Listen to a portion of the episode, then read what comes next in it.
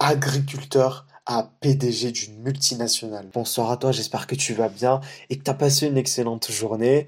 Et donc aujourd'hui sur Rich Task Media, nous allons, toi et moi, parler d'un des plus beaux parcours que j'ai vu pour ma part et bien sûr dans le monde entrepreneurial. Je n'abuse pas du tout et tu as très bien entendu, nous allons parler d'un agriculteur qui est devenu le PDG et donc le fondateur de KFC.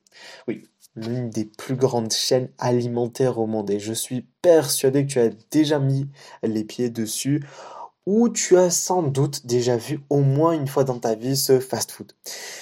Ou sinon aussi, tu as au moins mangé la fameuse recette du poulet frais.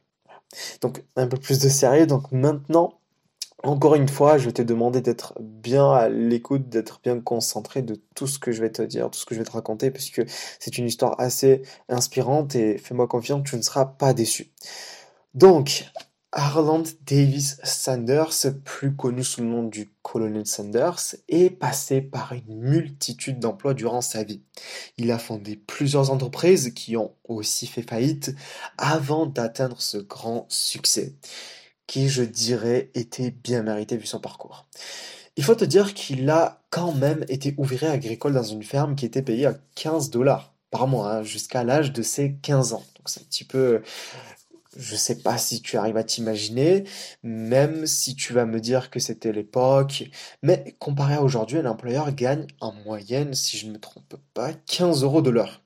Donc durant un mois, quand même, 15 euros pendant un mois, c'est pas beaucoup il y a quand même une très grande différence. Donc pour poursuivre, euh, il a arrêté ce petit boulot et donc par la suite est devenu vendeur d'assurance. Après ça, il a créé sa propre société de bateaux à vapeur sur l'Oyo. Et juste pour te dire qu'il n'avait de base rien à voir dans la cuisine, mais il aimait ça, ça le passionnait extrêmement. Euh, l'idée de devenir un grand chef l'a toujours passionné. Et il faut se dire que le gars, il travaillait en tant que vendeur d'assurance, pour vous dire que ça n'avait rien à voir. Son entreprise a fait faillite. Malgré la faillite, il en a reconstruit une autre juste après, et il a fait faillite aussi après peu de temps. Hmm. Après ça, en fait, il n'avait plus aucun sou. il s'est donc redirigé vers l'emploi et il a fini par travailler pendant 5 ans dans l'alimentation des locomotives. En gros, si tu veux, il avait l'un des boulots que je respecte le plus au monde, mais qui était très très très très difficile à exercer. Je te parle pas de la chaleur, etc. On va pas rentrer dans les détails. Donc juste après ça, il va déménager et arriver, à son arrivée, il décide de cuisiner d'enfin exercer sa passion, si tu veux. Ce n'est même pas un métier, euh, même pas une tâche pour lui, c'est vraiment une passion. Donc il se met à cuisiner sa fameuse recette du poulet frit. Comme il n'avait pas de restaurant, il servait ses clients à l'arrière de sa maison. je te laisse imaginer encore le truc. Euh, refuser des dizaines de fois dans des restaurants, une seule, une seule, et j'ai bien dit une seule euh, cuisinière l'a accepté. Je crois que c'était une femme. Euh, elle accepte sa recette et finit par lui accorder la chance de pouvoir le mettre sur le marché. Et là, et là, petit à petit, bien sûr, hein, je, te vends pas du rêve, eh bien, il a réussi à obtenir le titre du colonel du Kentucky. Kentucky, je crois que ça se dit comme ça. C'est la ville où il avait aménagé, donc tu l'as bien compris. Et quelques mois plus tard, pas de chance, son restaurant est incendié. tu vas me dire que c'est l'homme le, plus euh, malchanceux au monde. Et donc là, à ton avis, qu'est-ce qui le pousse à recommencer?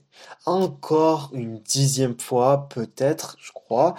Euh, qu'est-ce qui a fait qu'il a persévéré en fait 1039 échecs? C'est-à-dire qu'il y a plus de 1039 restaurants qui lui ont dit non, et à la 1040e, on l'a accès incroyable. Donc, eh bien, je vais te dire, moi, son secret. Il aime ça. Il aimait ça. Ouais, tu regardes même pas combien il y a d'échecs derrière toi et tu t'en fous du regard des autres. Donc, il relève à côté et c'est là où, à l'âge de 66 ans, enfin, il devient le fondateur d'une entreprise qui a engendré, si je lis bien, plus de 3 après, ce chiffre a explosé et il a été donc devenu, enfin, il est devenu multimillionnaire. Donc, je pense que c'est une histoire qui est assez inspirante pour moi il est passé par beaucoup de métiers. Il a vraiment, vraiment galéré dans sa vie.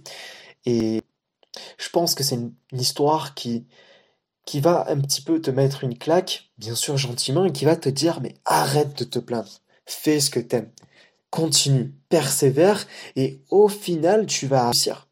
C'est simple. Cependant, si t'aimes pas ce que tu fais, mais arrête, arrête. Je sais que ce que tu fais, fais quelque chose à côté.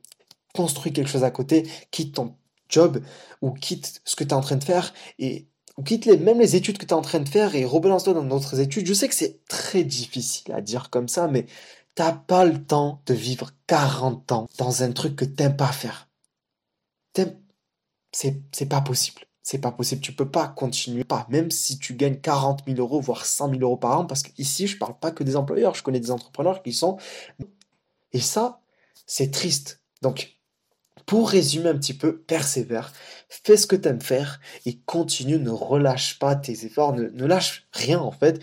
Et au bout, au bout, au bout de quelques années, au bout de, au bout de tous ces échecs, toute cette expérience que tu vas prendre, eh bien, tu vas réussir. C'est juste normal. Donc, maintenant, ce qui te reste à faire, c'est tout simplement de persévérer. Et donc, de continuer réellement ce que tu aimes. C'est aussi simple que ça. Tu dois juste pas lâcher, même dans les moments difficiles, quand ça ne va plus du tout. Rappelle-toi de pourquoi est-ce que tu as commencé. Lui, il avait une passion, c'était la cuisine. Toi, ta passion, ça peut être le football. D'accord Ça peut être le football. Et peut-être que lorsque tu t'es cassé euh, les ligaments, enfin, lorsque tu t'es fait les ligaments plutôt, et lorsque tu as une opération à faire, etc., ben, t'as pas envie de lâcher, en fait. T'as pas envie de lâcher. Même lorsque tu as été hospitalisé, tu avais envie de t'entraîner. Et lorsque tu as guéri, et eh bien juste après, qu'est-ce que tu as fait? Logiquement, tu as repris le football. Tu as continué à persévérer. Et c'est vraiment la seule chose qui te reste à faire s'il y a des moments difficiles, s'il y a des hauts et des bas.